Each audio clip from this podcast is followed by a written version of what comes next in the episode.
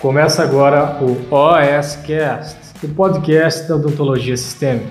Aqui você vai aprender tudo sobre tratamento odontológico de pacientes com comprometimento sistêmico. Com vocês, Pamela Pérez. Pois é, então hoje a gente vai fazer mais uma discussão de caso clínico, docs, muito, muito bacana. Quero trazer para vocês esse caso. Na verdade, esse caso foi enviado para mim agora ontem à noite, que a Ana Cristina mandou me perguntando para uma dúvida sobre um caso, né? Ela falou assim: "Pamela, eu tô com um paciente assim, tô um pouco com dúvida na melhor abordagem, no melhor manejo, o que, que você acha, né? O que, que você pensa sobre esse caso. E aí eu falei, Ana, vamos trazer isso para nossa para nossa live, né? O que, que você acha a gente aproveitar já que você tá com essa dúvida e a gente discutir o caso clínico. Então a gente tem discutido alguns casos clínicos, essa é a nossa quinta discussão de caso clínico.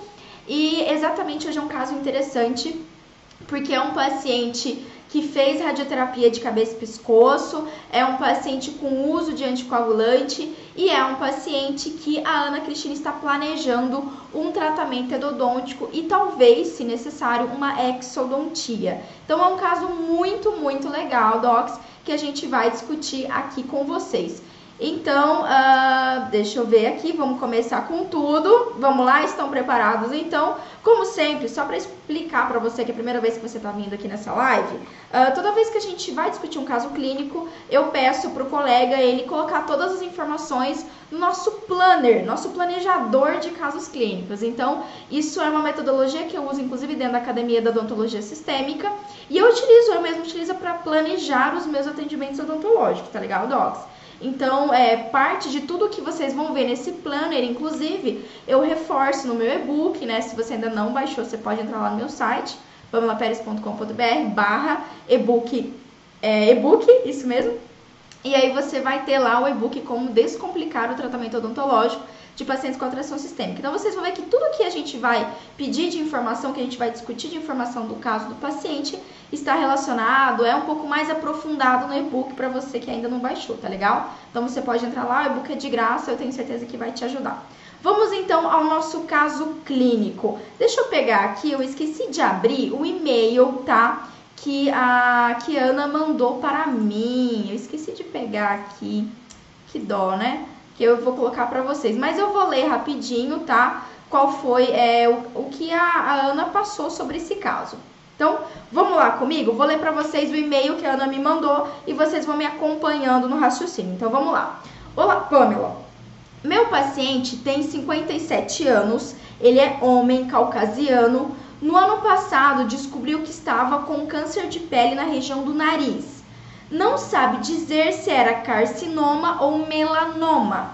Porém, fez 33 sessões de radioterapia no nariz e em fevereiro deste ano fez a cirurgia para a remoção da lesão, ok? Então fez rádio e fez mais cirurgia para remoção. Esse paciente tem três estentes, já colocou um marcapasso que teve que ser removido, faz uso de Marevan simvastatina, carvedilol e levotiroxina. Precisa fazer a endo do dente 23, que possui lesão periapical. Fiz profilaxia de 2 gramas de amoxi uma hora antes do procedimento para a realização da endo. Fiz carta para o cardiologista para ele verificar a possibilidade de suspender o Marevan uns dias antes dessa endo. Tenho dúvida é, é, se é, essa exodontia na região tem risco de osteoradionecrose e ainda é, quais cuidados devo tomar. Esses são os dados dele, a radiografia eu só consigo mais tarde. Enfim, a Ana mandou esse, a Ana Cristina mandou. Não vou compartilhar com vocês aqui o print, exatamente o e-mail, para a gente preservar a identidade da Ana, né? Então eu, sou bem, bem criteriosa com isso. Vamos lá, vamos colocar isso. A Ana colocou no nosso planner e a gente consegue ver numa visão macro aqui sobre o nosso caso. Então vamos lá que o caso tá massa, docs. Vou abrir para vocês aqui então, vamos dar um pequeno zoom nesse caso clínico aqui, vamos lá. Então, ó, aqui a Ana modificou a idade, tá? Então não tenho certeza se é 57 ou 69, às vezes eu vou confiar mais no planner, né? Que às vezes ela já deve ter consultado o prontuário desse paciente. Sexo masculino, queixa de dor, então o paciente veio com dor na região do 23. E aí, ó, câncer de pele, comorbidades, os medicamentos, né? Aqui ela resumiu pra gente. Ele fez uma cirurgia para remoção da lesão no nariz em fevereiro e aí fez três sessões de radioterapia no nariz no decorrer de 2018. Então, em 2018. Então, Doc, em 2018, uh, esse foi um paciente que ele fez a radioterapia, certo? E aí, em 2019, ele ainda teve que remover essa lesão. Também fez uma remoção de marca-passo há mais de um ano devido à infecção. Alergias. Segundo a Ana, então, é um paciente que nega alergias. Medo de dentista. Ela não avaliou quanto o nível de ansiedade, de medo desse paciente para o atendimento odontológico. Também a Ana não, não sei se ela não avaliou, ela não tinha esses dados. É, da pressão arterial, da glicemia, saturação de oxigênio e batimento cardíaco. Então, se você já baixou meu e-book, já leu meu e-book, eu explico por que, que a gente tem que verificar cada um desses parâmetros, tá certo? Exatamente para a gente avaliar a pressão arterial, avaliar um quadro de hiperglicemia ou hipoglicemia, avaliar o quanto o paciente está saturando de oxigênio e se ele pode ser um paciente com uma ataque cardíaco, uma bradicardia e por aí vai.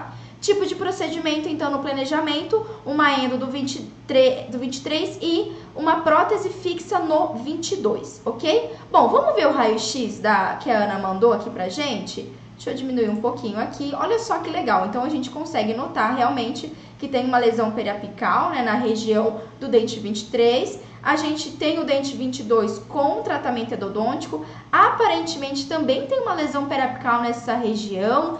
Então não sei qual é o planejamento, se vai ter que retratar ou se a Ana está realmente na dúvida e talvez pensando em fazer uma exodontia desse dente, né? Porque a gente vê que uma total falha da prótese fixa. Então não vou entrar super nos termos odontológicos, que não é o nosso ponto principal, mas a gente consegue notar que aparentemente tem uma lesão aqui e que tem uma lesão aqui. Então a gente tem processo infeccioso, certo?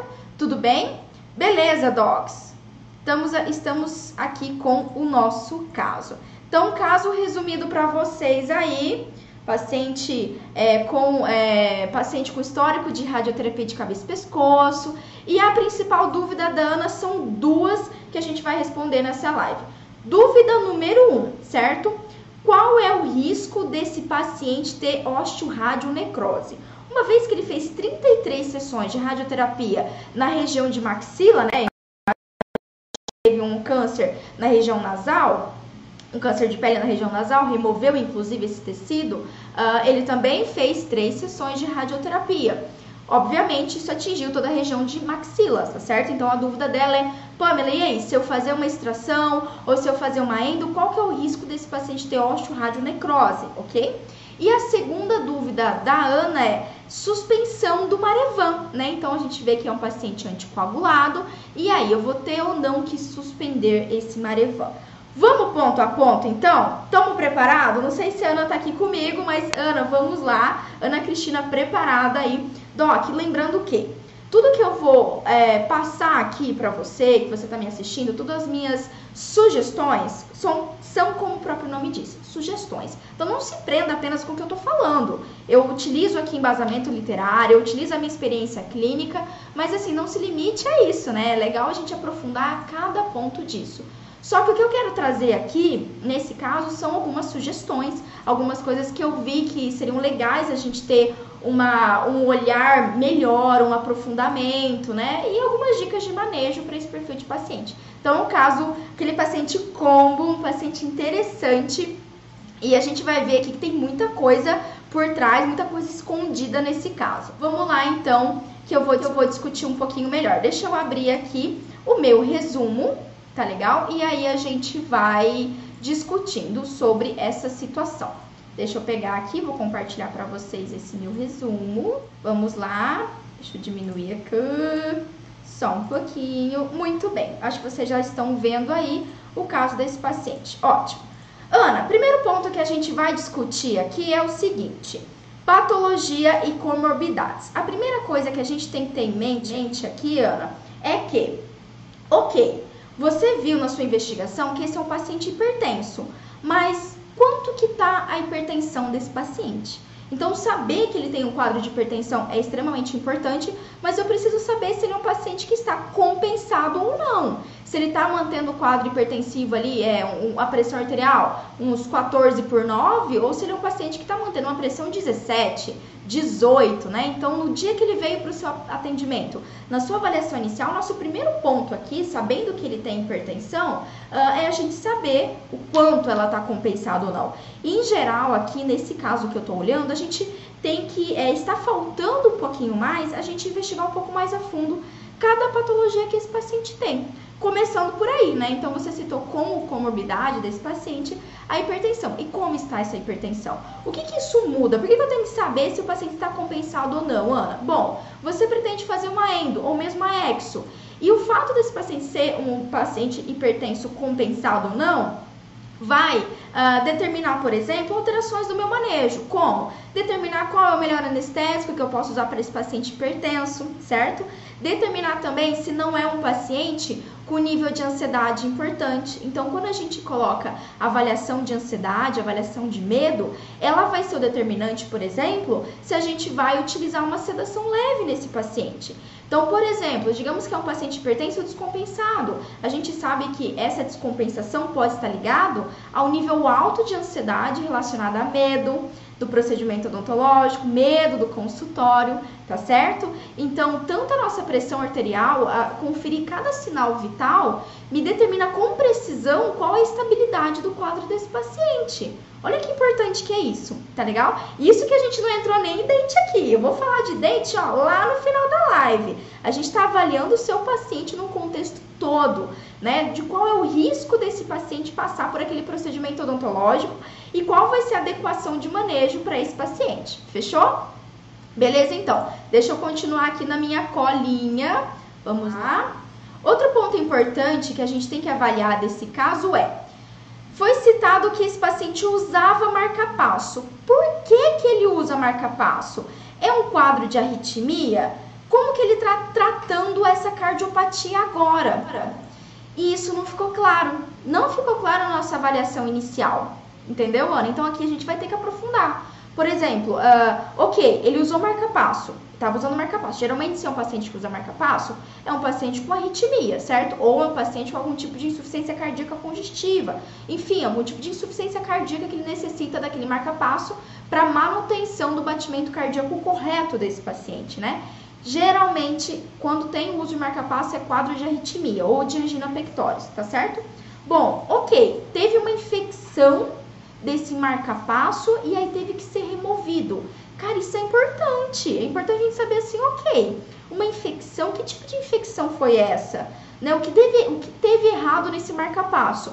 E agora, ok, antes ele usava marca-passo. E agora? Se foi removido o marca-passo, que tipo de tratamento está sendo feito para essa, essa possível arritmia? Ou para essa possível insuficiência cardíaca, angina, enfim, para essa cardiopatia?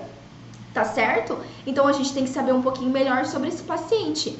Inclusive você colocou aqui pra gente, né, no seu e-mail, que você encaminhou, é, fez um encaminhamento para o cardiologista. E na verdade, mais do que a gente conversar com o cardio sobre a suspensão ou não de anticoagulante, é a gente saber o quadro real de saúde desse paciente. Porque é muito comum, ainda mais se a gente levar em consideração o paciente SUS, eu perguntar para ele sobre, ah, mas e aí, o senhor tem arritmia? Por que, que o senhor usava marca-passo? E ele não saber responder. Isso é muito normal. Especialmente se a gente está lidando com o nível social um pouco mais baixo do paciente, o nível de instrução. Então, a minha, uma das minhas orientações aqui nesse caso é entender está essa cardiomiopatia. Por que desse marca-passo? Como é que está essa hipertensão, né? Caramba, mas e aí? Ele tem um quadro de arritmia?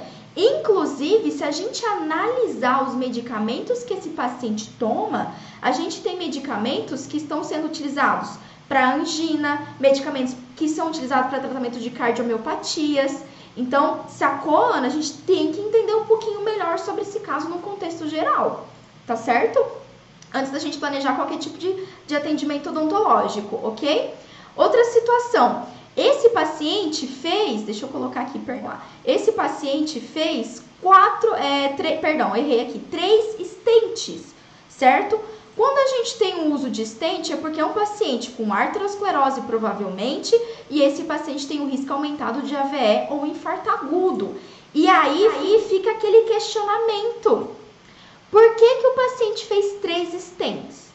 Algum motivo teve, né? Então, ó, histórico de stent, histórico de marca-passo, a gente tem que descobrir mais sobre o histórico é, cardiovascular desse paciente. Então, quando a gente tem, por exemplo, um paciente que fez três stents, é bem possível que esse paciente já teve um infarto agudo, por exemplo, ou um pré-infarto agudo, né? Ou ele realmente teve ali é, um, um problema de, é, de oxigenação tecidual, algum problema teve. Tem muitos fatores cardiovasculares aqui que não estão claros pra gente. E isso, sem dúvida nenhuma, vai influenciar no nosso manejo. Seja se você vai fazer a endo, seja se você vai fazer a exo, né?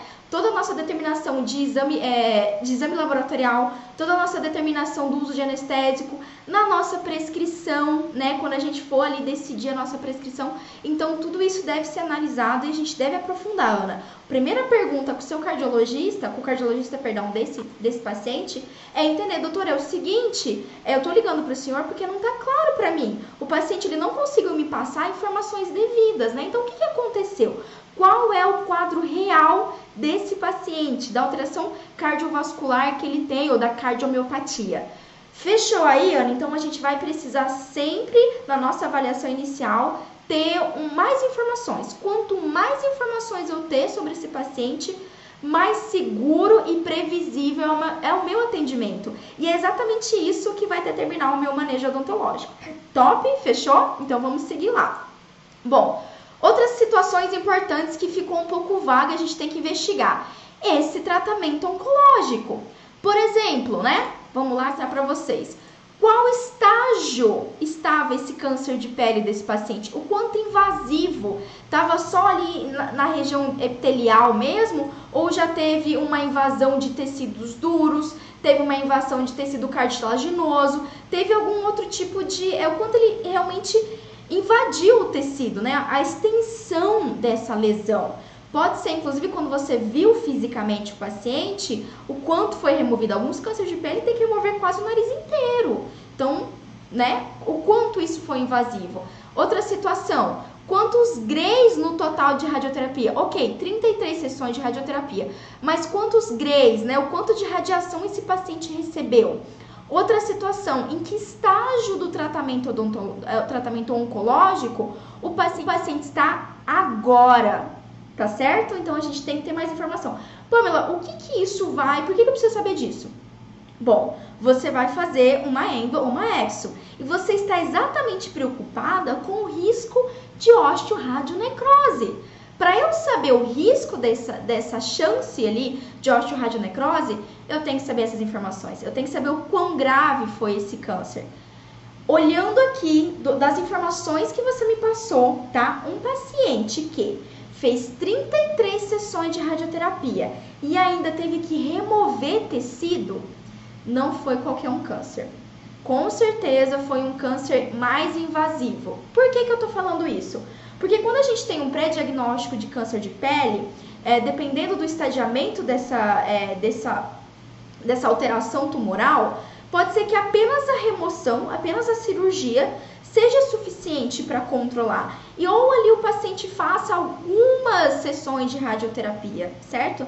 Não 33, 33 é bastante, tá legal, Ana? Então a gente tem que, além de conversar com o cardio, para determinar esse risco-benefício, eu tenho que conversar com o onco. É um paciente complicado? Lógico que é, é um paciente combo. Só que assim, sério, eu fico muito empolgada com esse perfil de paciente, porque quanto mais complicado o paciente é, você vê que a gente tem que investigar, a gente tem que procurar cada vez mais coisa. E sério, isso pelo menos pra mim é fascinante. Quer me chamar de louca? Pode me chamar de louca, não tem problema nenhum. Hashtag Pamela Louquinha, Pamela Louquinha, mas com certeza vale a pena a gente investigar exatamente para você ter essa resposta. Ter a resposta é exatamente do risco do seu procedimento odontológico, tá certo? Então, ó, essas são as considerações que eu vou dar para esse caso relacionadas à nossa investigação inicial, né? Patologias, comorbidades, todas essas informações precisam ser aprofundadas, elas estão um pouco vagas e a gente precisa realmente cair, é, ligar com o médico, ligar com o enfermeiro, enfim,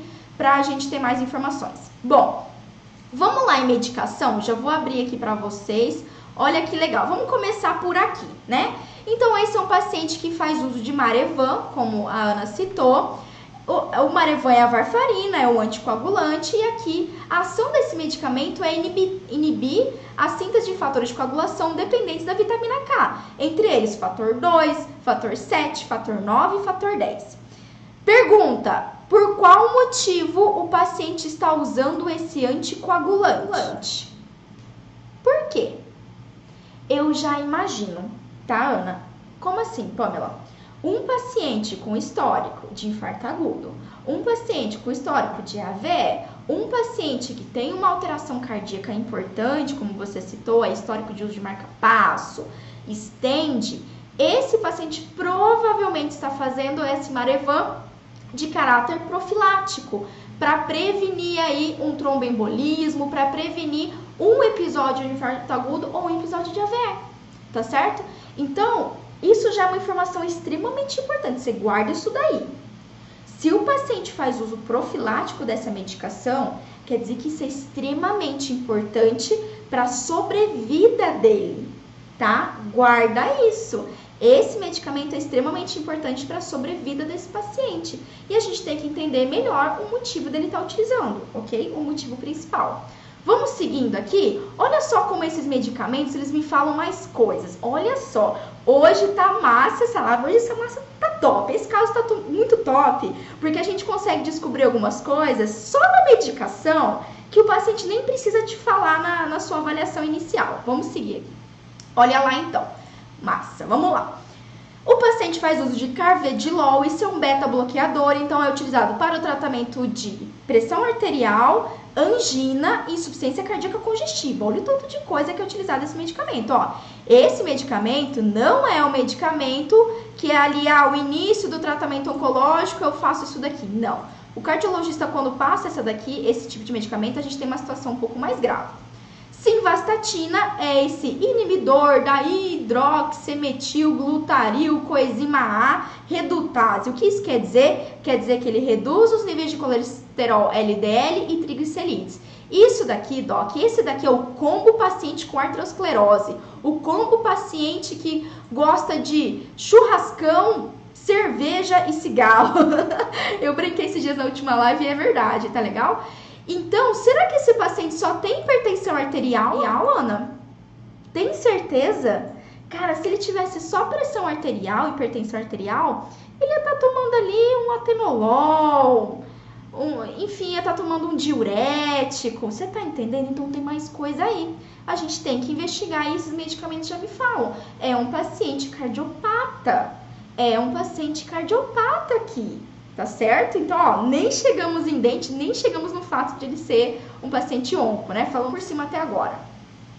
E aí, olha o que você me mostrou aqui que a gente descobriu.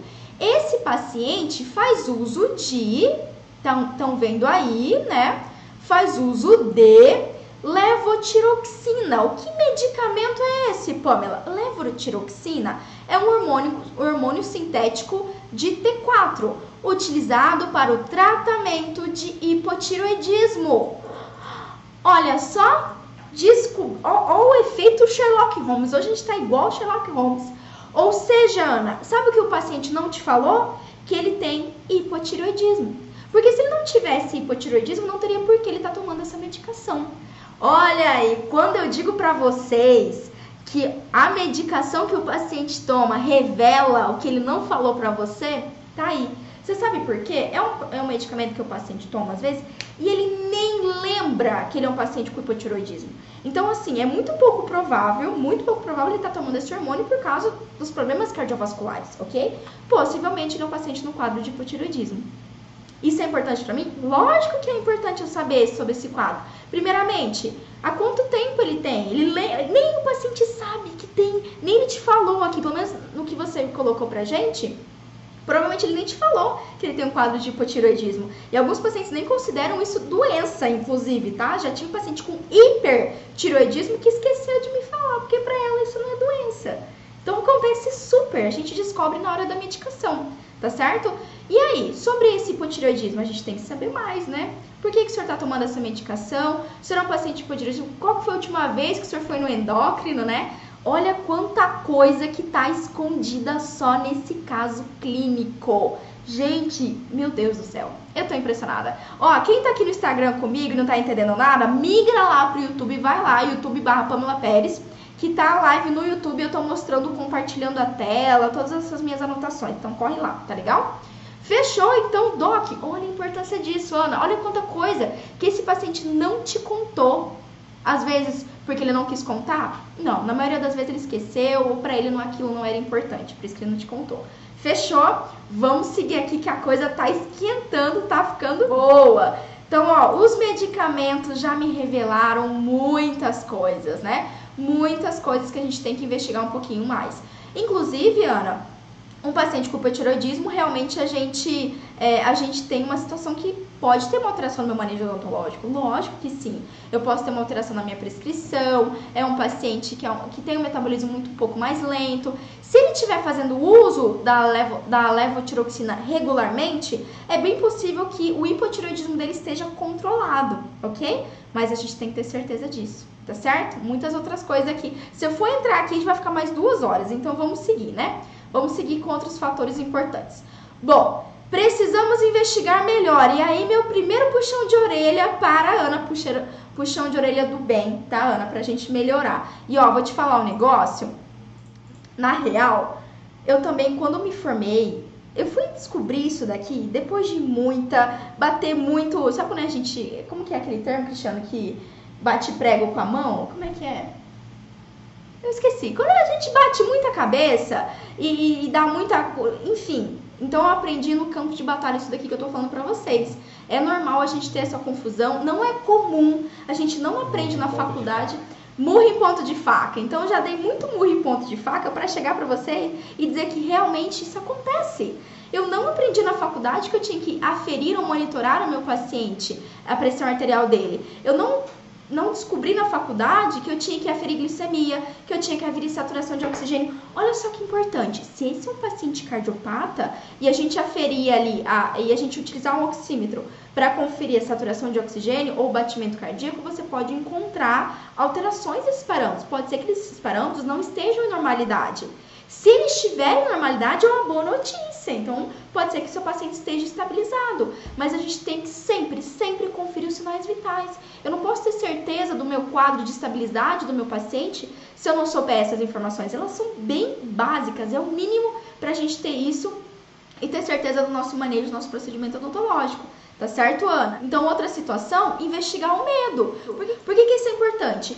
Se é um paciente com arritmia, se é um paciente cardiopata e que tem um nível de ansiedade alto, se eu fazer ali a minha endo ou mesmo a minha exo, eu posso ter uma desestabilização do quadro de saúde puramente por ansiedade. Então, para eu entender se vai ser necessário, se vale a pena, se no meu manejo eu vou ter que fazer uma sedação leve nesse paciente, eu preciso saber qual é o nível de ansiedade e medo dele. Então, ó, lá no meu e-book tem os links para dois tipos de avaliação de medo: escala visual de medo e questionário de ansiedade duas formas de você avaliar o medo do seu paciente que estão embasadas na literatura, são mais precisas, realmente precisas, palpáveis, que você gradua. E a partir dali você vai ter a ideia que, ah, não, realmente eu vou ter que fazer sedação, ou não, não precisa fazer sedação nesse, nesse caso. Tá legal? Fechou aí? Top! Esse é um passo, um passo importante. Agora, nós vamos, vou colocar aqui, responder aquela pergunta que a Ana me mandou no e-mail, que a Ana Cristina me mandou. Pamela, suspendo o Marivan? Encaminhei já para o médico conversando, solicitando para ele suspender. Mas será que era preciso mesmo eu suspender o Marivan? Vamos ver o que a literatura fala pra gente. Eu vou compartilhar aqui um pouco da minha experiência clínica também com vocês. Então vamos lá. Para isso, docs, o que, que eu trouxe? Eu trouxe um artigo muito bacana, tá? Deixa eu abrir o artigo aqui para vocês. Vamos lá. Tá, deixa eu ver aqui.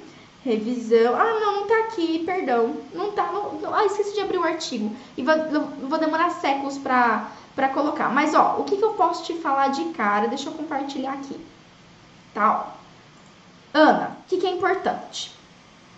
A principal preocupação que a gente vai ter, sim, é a hemorragia. Então, se você está pensando em fazer uma exo, realmente é de, se, é de se preocupar a hemorragia. Por quê? Uma vez que o paciente está fazendo anticoagulante, existe uma chance do paciente ter um sangramento maior ali. É esperado, né? Como a gente viu, o Marevan, a varfarina, ela vai alterar é, toda, todos os fatores de coagulação ligados à vitamina K. Então, realmente são vários fatores de coagulação, principalmente os fatores da via intrínseca, aqueles fatores que agem dentro do vaso. Ou seja, um paciente que faz uso de Marevan é um paciente que potencialmente o sangramento dele pode acontecer transoperatório. Então, enquanto você está ali fazendo descolamento, fazendo a exodontia, durante o seu tratamento é comum ocorrer um sangramento um pouco maior.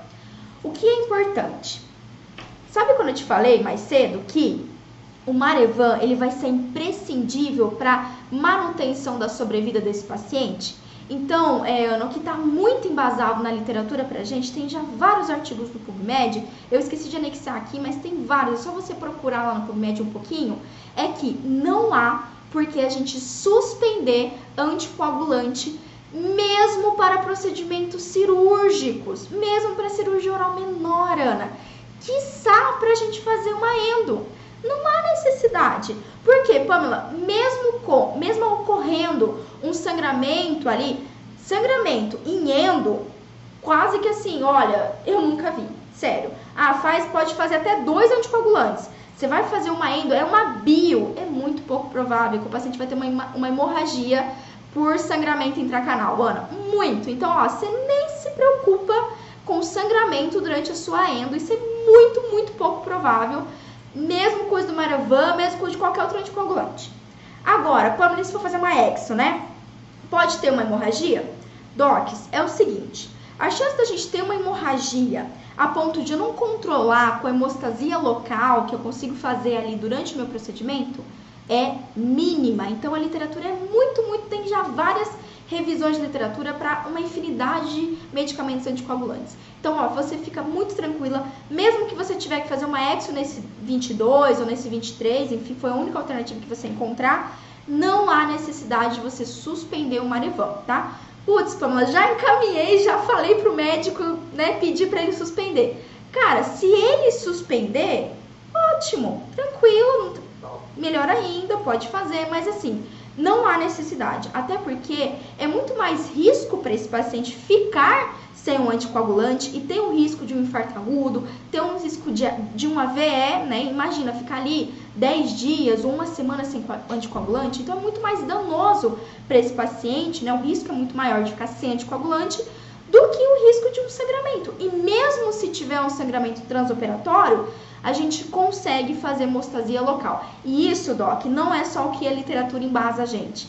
Eu vejo isso todo santo dia. Quantos pacientes anticoagulados eu já não fiz cirurgia, múltiplas cirurgias, e eu consegui fazer tranquilamente hemostasia local. Mais uma vez, tenha domínio, é legal a gente. Hemostasia local é outra live, né? Outra live para fazer falar sobre hemostasia local. Então, assim, mas faça uma hemostasia adequada que você consegue fazer, tá legal? Não há necessidade de suspensão desse medicamento. Fechou aí? Tirei a dúvida? Inclusive, a literatura mostra pra gente que, né? Uh, é importante nesse caso a gente também verificar os parâmetros coagulatórios desse paciente, principalmente TP e TTPA, tá legal, Ana? E aí, se o meu RNI tiver menor que 3, não há por que suspender. Inclusive, já tem artigo falando é, RNI, ou INR menor que 4 já dá para você fazer e não tem um risco de sangramento tão importante. Não quer dizer que não vai sangrar um pouquinho mais. Provavelmente vai ser um paciente que vai sangrar um pouquinho mais. Só que o nosso procedimento, uma exodontia, é minimamente invasivo, gente, é muito mínimo. O sangramento você consegue controlar. Você faz a sutura, você coloca o hemospon, você coloca um medicamento coagulante local, você consegue fazer hemostasia e ter sucesso, não ter nenhum risco assim. Fechou? Tem que ter manejo, tem que ter um conhecimento um pouquinho maior, mas dá para ser feito, não há necessidade de suspensão. Combinado, Combinado aí? Fechamos esse assunto? Vamos para a última dúvida? Vamos lá, então. Hoje a gente, ó, hoje eu tô mandando ver aqui. Acredito que já ficou claro, então, essa suspensão. E aí, agora a gente vai falar. Ok, Pamela, a grande questão, né? Lá vem a pergunta de um milhão de dólares.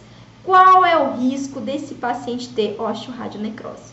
Bom, a gente já sabe que a gente vai precisar de mais informações referentes ao tratamento oncológico desse paciente, quantos grays foi feito na radioterapia e tudo mais, né? Isso a gente já citou. Mas que mais que a literatura embasa a gente? Vou mostrar para vocês agora um artigo muito bacana, vou compartilhar para vocês esse artigo aqui, tá? Deixa eu abrir aqui. Vamos lá, então esse artigo, ó, é um artigo da Dental Clinic, nananana, é um artigo recente, 2017. Exatamente ele fala sobre o manejo odontológico daqueles pacientes que fizeram um tratamento oncológico. Bom, aqui eu selecionei para vocês, grifei, bonitão. Olha só o que, que ele fala sobre, né? Aqui ele está citando, ó, que está revisando, deixa eu diminuir de novo para vocês terem uma ideia. Ele está revisando aqui, ó, Uh, as considerações sobre o tratamento odontológico. Então, ele fala sobre pele, mucosa oral, né? Fala sobre dentes. Então, ele coloca aqui tudo o que acontece com esse paciente, as consequências da radioterapia e tudo mais. Vamos chegar aqui, ó. Osso, né? Basicamente, maxila, mandíbula. O que, que ele fala pra gente? Como eu sou muito boazinha, eu já deixei a tradução aqui. Olha só, grava aí, Ana, guarda isso.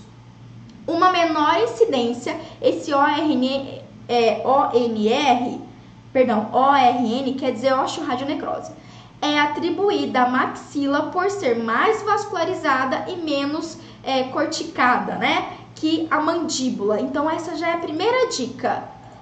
Me diz o que? O risco do paciente ter uma osteoradionecrose em maxila é menor em relação à mandíbula, porque na maxila a gente tem mais uh, é, a gente tem uma cortical mais oxigenada, digamos assim, a gente não tem um osso tão compacto. Vou abrir um parênteses só para a gente relembrar o que leva a um quadro de osteoradionecrose, Doc. Basicamente, quando a gente tem uma radioterapia de cabeça e pescoço, uma radioterapia em região óssea, aquele tecido ele perde parte da vitalidade, então ele já não tem uma saturação adequada. A radiação ela vai afetar não só o tecido mucoso, como as células tumorais, como também a saúde óssea, né? Então a osteoradionecrose ocorre especialmente porque diminui a vascularização óssea, diminui a, a, a, realmente a oxigenação tecidual daquela região e o osso entra no processo de necrose, consequência da radioterapia mesmo, tá certo? Bom, uma vez que eu sei isso, o artigo já mostra pra gente que região de maxila, a chance de osteoradionecrose é menor em relação à mandíbula. Já é um bom sinal para o seu paciente. O que mais que esse artigo fala pra gente? Doc, olha lá. Uh, Pacientes que recebem doses de radiação superiores a 50 graus na região de cabeça e pescoço são altamente suscetíveis a osteoradionecrose. Olha, olha só, por isso que eu falei para você, Ana, que a gente tem que saber quanto né? Quanto que foi? Foi mais de 50? Então, mesmo sendo uma terapia, mesmo se o procedimento foi em região de maxila, existe uma prevalência, uma incidência maior, segundo a literatura, quando o paciente recebe mais de 50 grays.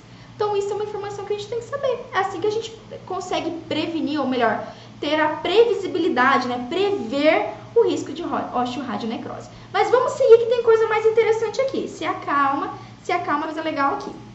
Bom, isso daqui é que o artigo defende. Outra coisa que ele fala pra gente é o seguinte, olha só. O trauma de extrações dentárias ou qualquer outro procedimento cirúrgico dentário no osso da mandíbula afetado fornece uma porta de entrada para bactérias orais, né? O que pode avançar ainda mais para um processo de osteoradionecrose. O que, que isso quer dizer? Quer dizer que é o seguinte, tá?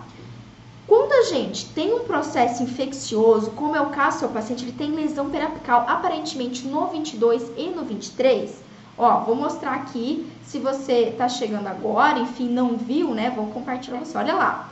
Então, ó, a gente tem aparentemente lesão periapical nesses dois elementos dentais. Uma, uma vez que eu tenho isso, Ana, deixa eu voltar aqui. É, uma vez que eu tenho isso, oh, cadê eu? Não, não, perdão, voltei, voltei. Então, uma vez que eu tenho essa situação aqui, o que isso, o que isso me fala? Se eu tenho um processo infeccioso naquela região, se eu tenho uma lesão periapical ali, a chance do paciente desenvolver osteoradionecrose é muito maior, tá? Então vamos colocar na balança o que você acha que vai levar a mais chances de uma osteoradionecrose? Você controlar a infecção ou você manter ela ali? Ou seja, se a sua ideia é fazer endo nesse paciente, faça sem dúvida nenhuma, com urgência, trate, faça endo, controle o foco de infecção, controle essa lesão periapical, porque você fazendo isso, Ana, você está ajudando o paciente a evitar uma osteoradionecrose, ok? Pamela, agora me tira uma dúvida. Eu vi aqui que não é viável, não dá para eu fazer uma endo, por exemplo, nesse retratamento aqui, é, não vou conseguir ter um bom retratamento, não, não deu sucesso. Eu tentei, eu fiz a endo, mas ainda tá aquela bendita daquela lesão periapical. O que, que a literatura mostra para mim? Aí eu vou mostrar para vocês um outro artigo maravilhoso, esse daqui que vocês estão vendo aí, tá? Ó, esse artigo aqui é uma revisão sobre tratamento odontológico de pacientes com câncer de cabeça e pescoço antes, durante e depois da radioterapia, que é um artigo mais lindo do que esse daqui, né, Docs? E ele é um artigo de 2015, então não é um artigo tão antigo, é um artigo recente, ok? E o que, que ele fala aqui? Vamos entrar na extração, ó, que ele vai falar sobre extrações odontológicas. E o que, que esse artigo, esse autor defende? Vou abrir aqui, vamos pegar a nossa cola da nossa tradução, vamos lá. O que, que ele fala? Uma revisão sistemática em 2011 sobre a incidência e prevenção de osteoradionecrose após extrações dentárias em pacientes irradiados revelou que a incidência total de osteoradionecrose é de 7%. Traduzindo, traduzindo para esse nosso caso, não deu certo tá lendo, vou ter que extrair esse dente. Qual é a chance de eu ter uma osteoradionecrose para um paciente que sofreu radiação acima de 50 graus? Não. De 7%. Então, ó, sinceramente, se a gente deixar esse foco de infecção, essa chance aumenta muito mais, muito mais. Então, docs, a gente tem que cair, quebrar, é, destruir, chegar na voadora do mito, que é o nosso cuidado odontológico que causa as injúrias ao paciente. Não é. Quando a gente trata, quando a gente controla o foco de infecção, aí sim eu controlo a chance de alterações de comorbidades tão importantes como osteoradionecrose. Sempre, só para relembrar aqui, tá, Ana? Nesse caso, comece pela endo. Se você resolver, a endo é minimamente invasivo nesse caso. É muito melhor eu fazer a endo nesse momento, já que é um paciente irradiado, do que eu fazer, por exemplo, uma exo, tá? Então sempre tente a endo, pode fazer essa endo sem medo, não precisa suspender Marevan, faz sem, sem medo, com, com muita vontade. O que eu concordo com você aqui é instituir uma terapia profilática para você fazer esse tratamento odontológico. Então, ali, você fez uma abordagem endodôntica, sem dúvida nenhuma, você pode optar por uma profilaxia antibiótica ou você pode optar pela terapia, inclusive. Inicia a terapia enquanto você estiver fazendo o tratamento endodôntico desse paciente. Além de você estar tá removendo o foco infeccioso mecanicamente com o tratamento endodôntico, você está controlando ali essa chance de ainda mais exacerbação da infecção. Tá legal? Então, sem dúvida, você está corretíssima nesse caso aqui de instituir uma terapia, nesse caso profilática, preventiva mesmo. Prevenção de ter uma intercorrência, de aumentar a suscetibilidade ou a chance de uma osteoradionecrose nesse paciente, enquanto você faz a endo. Cara, não é lindo? Vamos dar uma salva de palmas para esse caso, Cristiano? Salva de palmas para esse caso. Isso é maravilhoso, merecemos. Um caso, ó, suei aqui, dissecando esse caso. Eu espero que eu tenha te ajudar, Ana. E ó, deixa eu só finalizar o artigo aqui que ele traz pra gente, que ele fala, né, ó, quando as extrações forem realizadas juntamente com é, a terapia hiperbárica, né, oxigenoterapia, que é muito utilizado, a gente tem uma incidência menor ainda, né?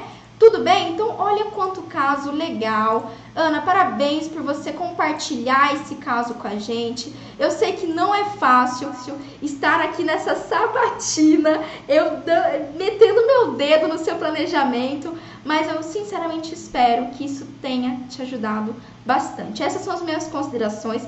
Por favor, estude mais. Ó, já vou deixar a dica agora. Vocês estão vendo que eu fiz um resumo e vocês estão vendo que eu utilizei dois artigos. Então, se vocês quiserem esse resumo, se vocês quiserem que eu mande esse artigo para vocês, o que vocês vão fazer? Entra lá no meu site www.pamelaperes.com.br barra resumos. O Cristi vai colocar aqui para vocês. É, vou até colocar aqui no YouTube. Não, você coloca porque eu... eu... Ah, eu, eu vou ter que colocar www.pamelaperes.com.br barra resumos já tô mandando para vocês. Vocês vão entrar, docs, na minha lista de transmissão. Então, assim, uma vez por semana eu mando o resumão das minhas lives, dessas lives que a gente faz aqui no YouTube, mando artigo complementar. Então, se você quiser esses artigos, se você quiser esse resumão que eu fiz, é só você se inscrever na minha lista de transmissão e aí toda semana eu mando isso para você por e-mail. Fechou? E ó, estuda um pouquinho mais, cada um desses artigos vai te ajudar bastante e sem medo. O seu tratamento endodôntico, nesse caso aqui, Ana, tá ajudando esse paciente. Vai com, com vontade, ajuda esse paciente que ele precisa. Só que antes disso, dá uma investigada, como a gente conversou, investiga esse paciente, olha lá o quadro cardiovascular dele, tem coisa aí que não está muito clara. Fechou? Deixa eu ver se tem alguma, alguma pergunta no YouTube. É, não estou recebendo os resumos das aulas anteriores no meu e-mail. Frederico, eu tenho mandado uma vez por semana os resumos, tá legal? Então, se é, confere se você já está inscrito, bonitinho aí. É, e aí, geralmente, uma vez por, uma vez por semana.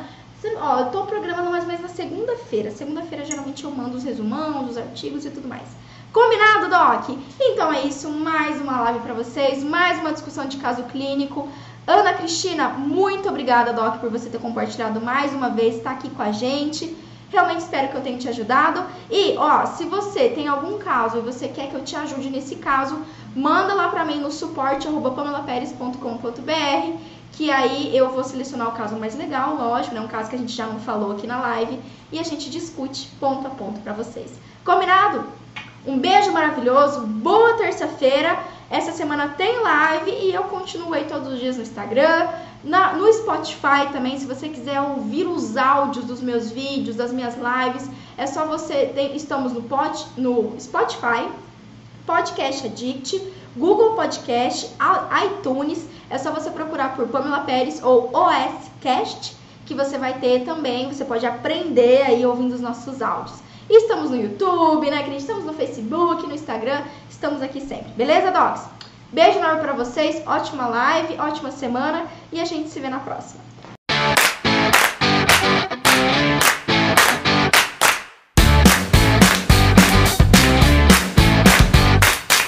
Você ouviu o OSCast, o podcast da odontologia sistêmica. Se você gostou desse episódio, tem muito mais nas nossas redes sociais. Siga-nos no Instagram, arroba Pamela P. Pérez, e no nosso canal do YouTube, Pamela Pérez. A gente se vê na próxima. Um abraço, até mais.